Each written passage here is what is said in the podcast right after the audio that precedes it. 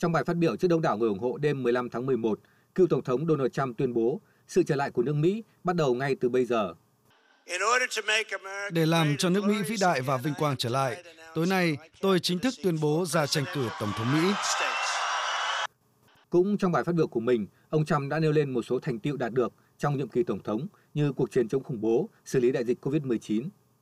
Ngày tái xuất tranh cử Tổng thống lần thứ ba của ông Trump tương đối nhạt nhòa khi Đảng Cộng Hòa dự kiến chỉ giành được thắng lợi khiêm tốn tại Hạ viện và tiếp tục thất bại tại Thượng viện trong cuộc bầu cử giữa kỳ.